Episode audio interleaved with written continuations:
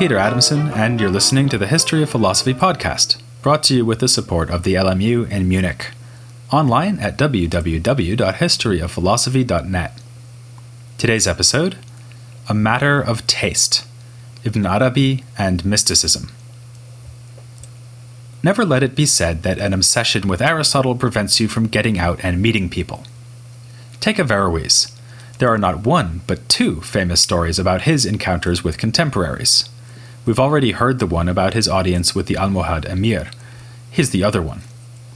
Averroes has heard tell of a young man who received revelatory insight while engaged in a spiritual retreat.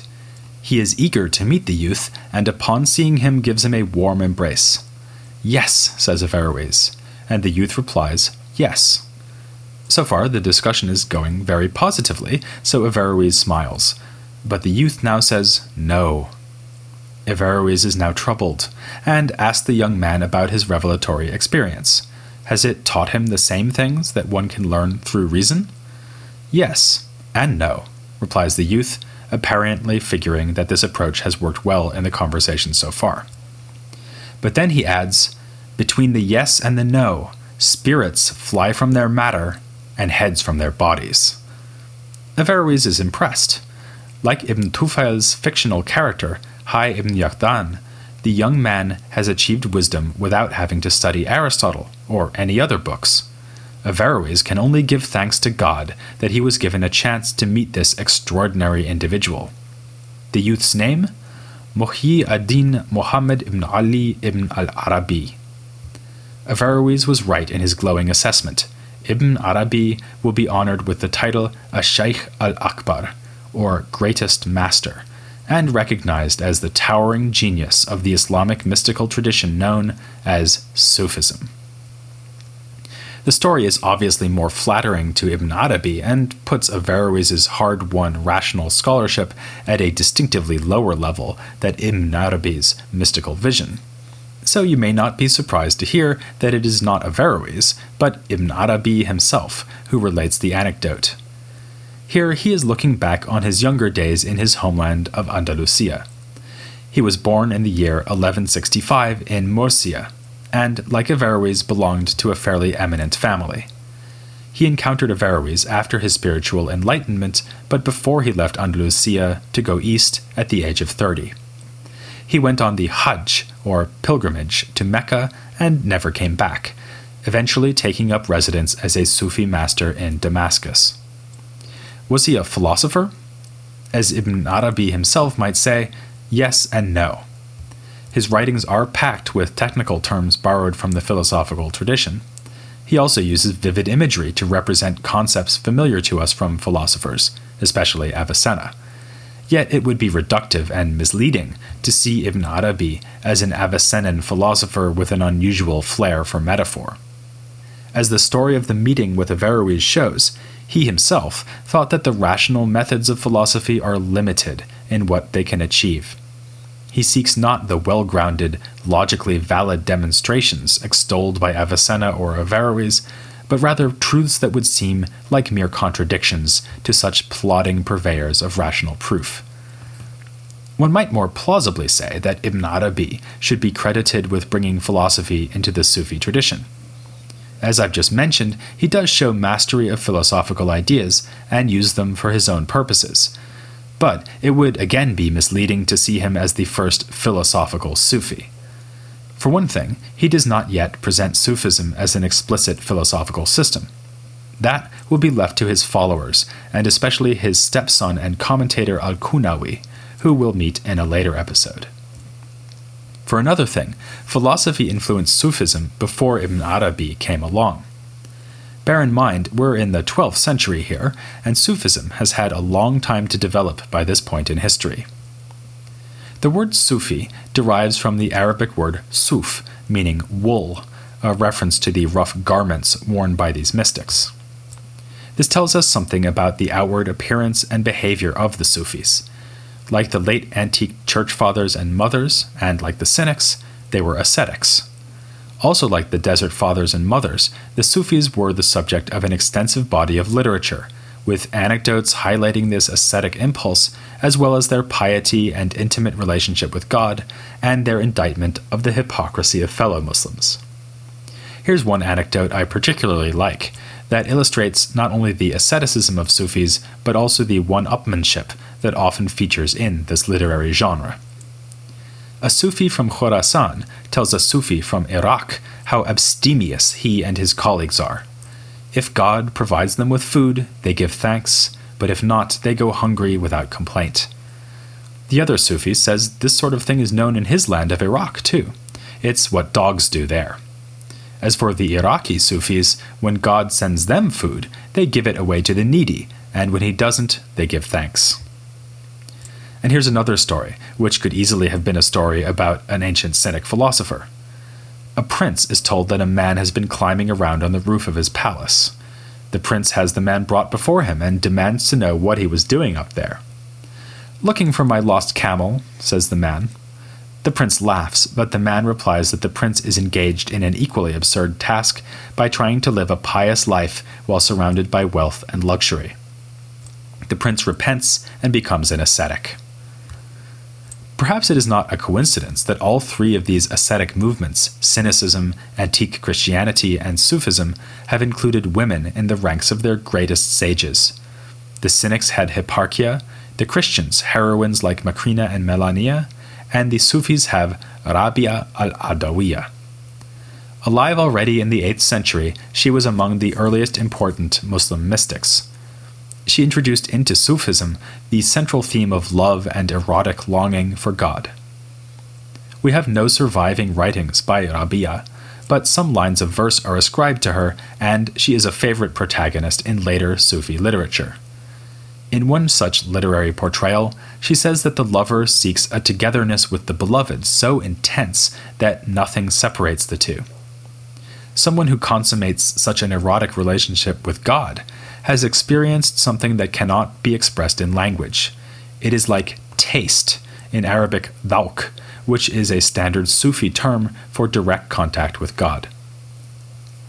Other stories tell of how she was oblivious to the beauty of the world around her because of her exclusive love for God.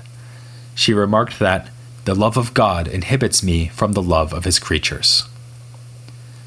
This theme of passionate love in Arabic ishq will play a role in the writings of later Sufis, including the great Persian poet Ar-Rumi.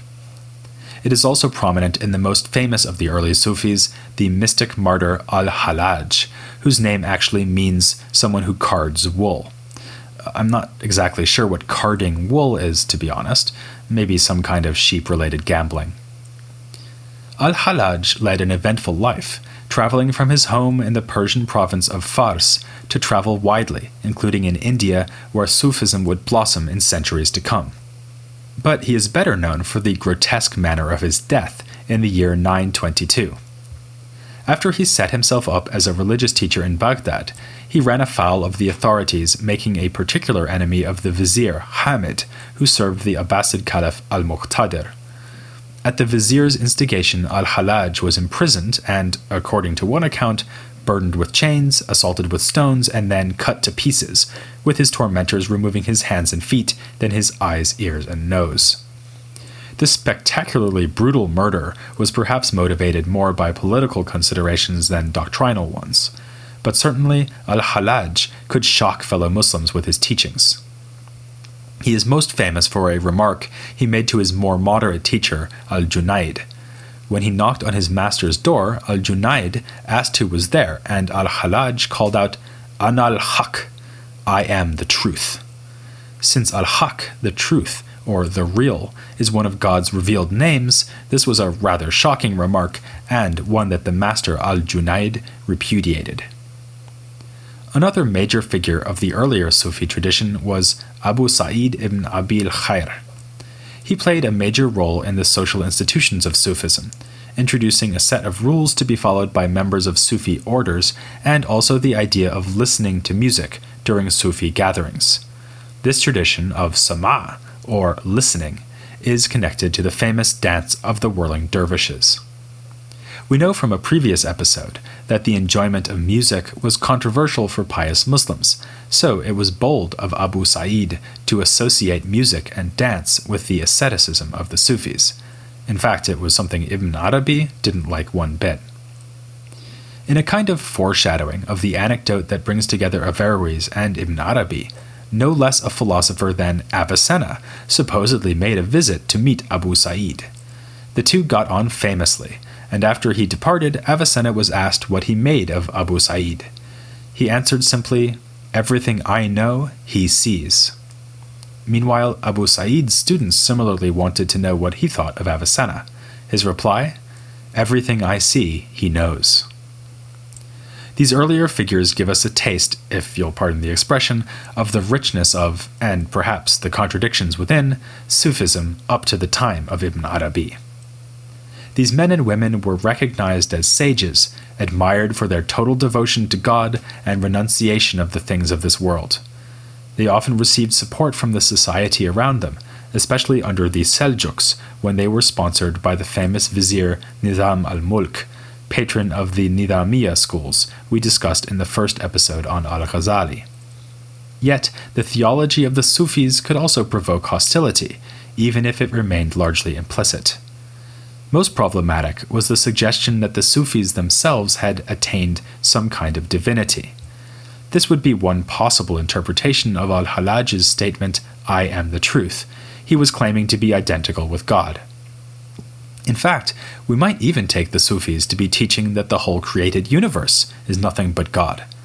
For they often describe the universe, with all its variety and multiplicity, as an illusion or veil concealing an underlying divine unity which alone is real.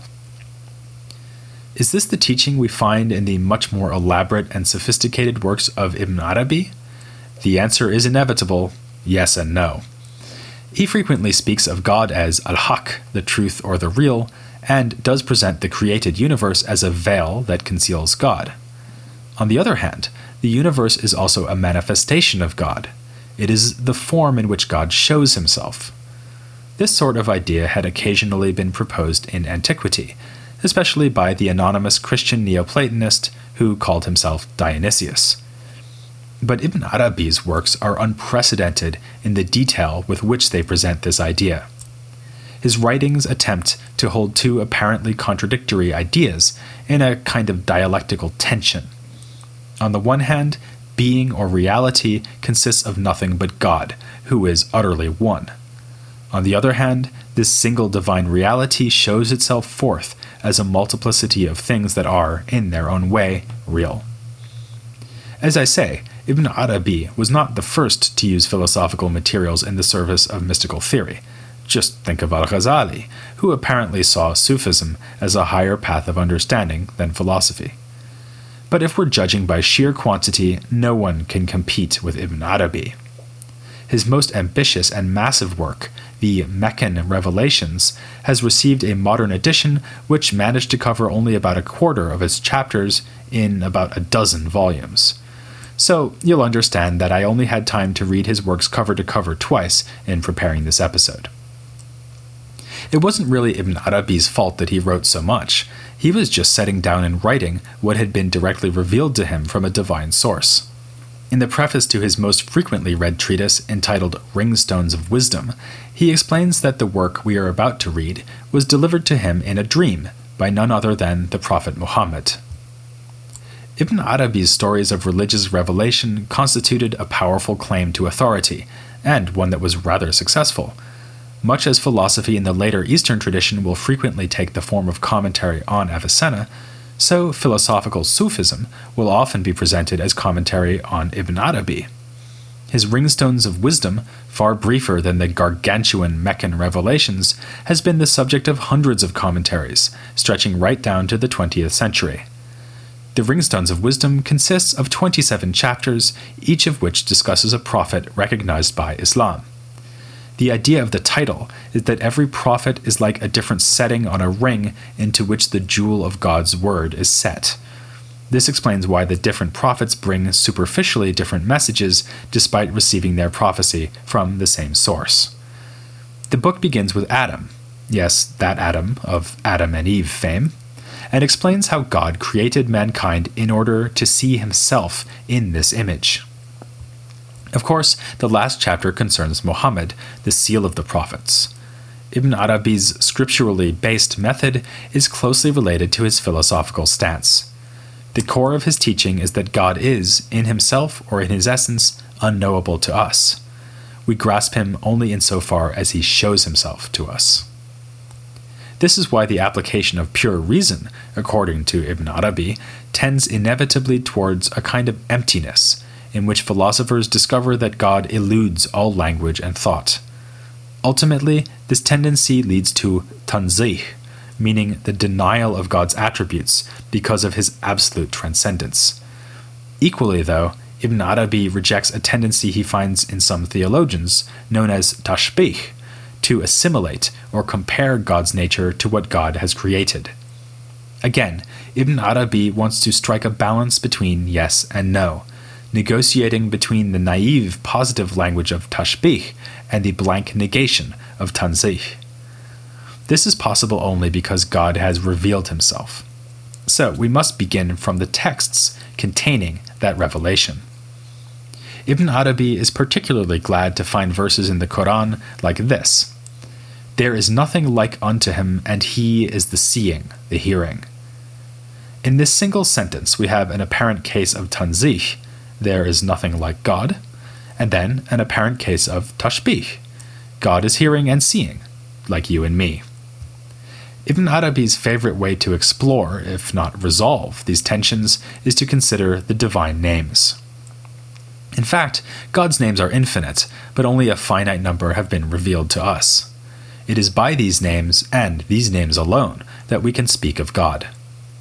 This, by itself, is not a particularly bold or unusual idea, but in Ibn Arabi's hands it becomes a more radical notion, because he sees the created universe itself as nothing more nor less than the interplay between the divine names. Each name marks a certain relationship between God and the world he has created. For instance, he is said to be merciful because he shows mercy towards his creatures. There are many names because God relates to creatures in a variety of different ways. This strikes me as a very interesting answer to a long standing philosophical problem, familiar especially from antique thinkers like Plotinus, Proclus, the Cappadocians, and the Pseudo Dionysius.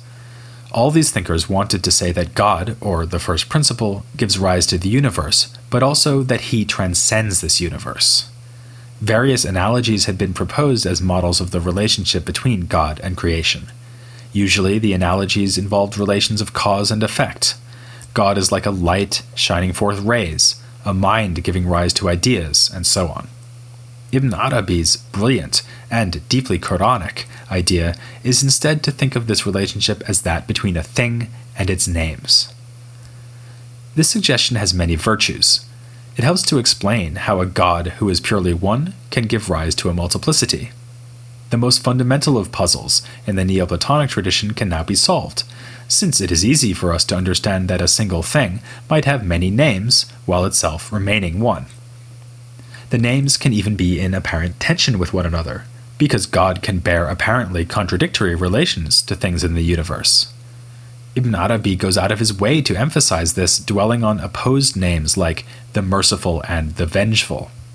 In God Himself, there is no opposition or multiplicity, yet we find conflict and variety in the way that He shows Himself, which is to say, in His names. Another advantage is that names have a rather ambiguous metaphysical status. Ibn Arabi's handling of this issue is sophisticated. He distinguishes carefully between three levels. There is the meaning or bearer of the name, in this case God, then the name itself, and only then, as a third item, the linguistic expression which we actually utter. He calls this linguistic manifestation the name of the name, and compares it to a cloak covering the name of God. All this nicely captures the situation we find ourselves in relative to God we usually only see an outward surface appearance of God's self manifestation. When we remove this first veil, we come to God's names, which are the ways in which God has shown himself, the ways he relates to his creation. But even here, we have not arrived at full blown reality or being, This would be God Himself, which is why one of His names is Al Haq, the truth. Rather, we are here in the realm of yes and no, a kind of compromise between reality and illusion, between existence and non existence. This is as real as created things can get, since they are only a manifestation or representation of what is really real, namely God.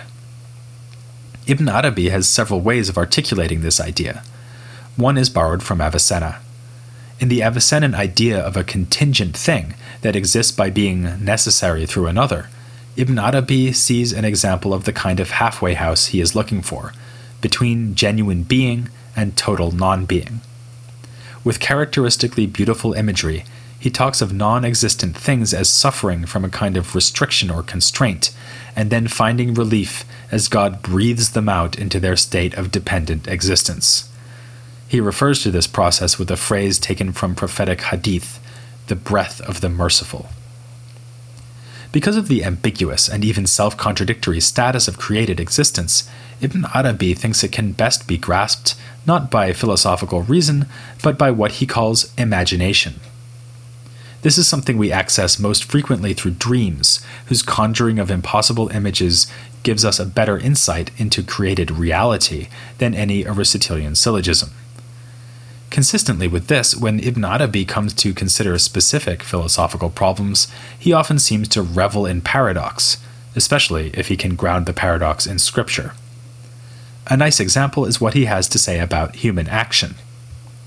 As we know, this was a point of dispute between the two groups of theologians known as Mu'tazilites and Ash'arites, with the Mu'tazilites ascribing to humans a power freely to create their actions, whereas the Ash'arites thought that we can only acquire actions whose true agent is God.